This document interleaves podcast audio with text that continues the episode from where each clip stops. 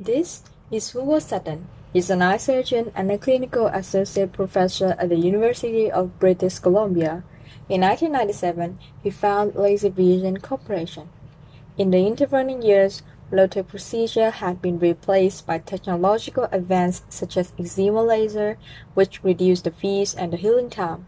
By 1996, the LASIK technique became the vogue. This is Michael Henderson, a business executive and a husband of Sutton patient. He found the higher potential of LASIK technology, approached Sutton, and made a proposal. In 1997, Peter Henderson joined Sutton Company as a vice president. Henderson drove efficiency and applied many new policies to improve efficiencies. He fired employees, increased the workload of the remainder, not used expensive equipment, he opposed installing an ultrasound scanner, a device to measure the individual layer of each cornea, which could improve the LASIK technique's success.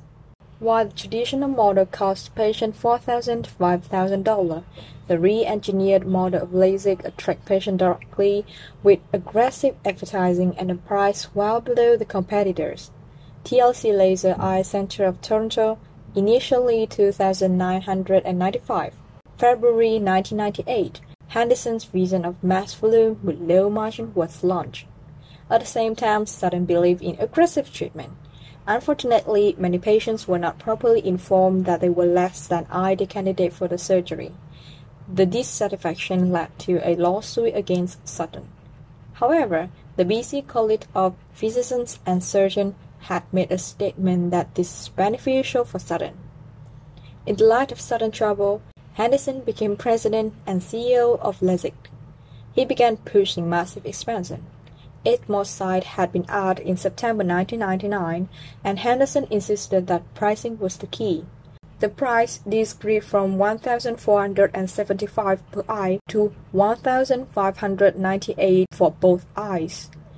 In March 2000, LASIK started expanding at the rate of one new site per week to open 20 clinics in the US. The development and expansion took place while trouble existed between the doctors and Henderson over financial and managerial improper handling. Henderson was skimming the profit of the company for himself.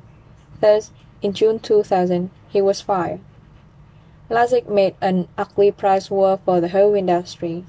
LASIK stock slid from $6 in April 1999 to about one-tenth that amount in December 2000. On 31 January 2001, Toronto Globe and Mail reported that LASIK was acquired by Icon Laser Eye Centre. 28 August 2001, two companies refusing to participate in the price war are TLC Laser Center and St. Louis became number one and number two eye companies. And this price war had resulted in both LASIK and its acquirer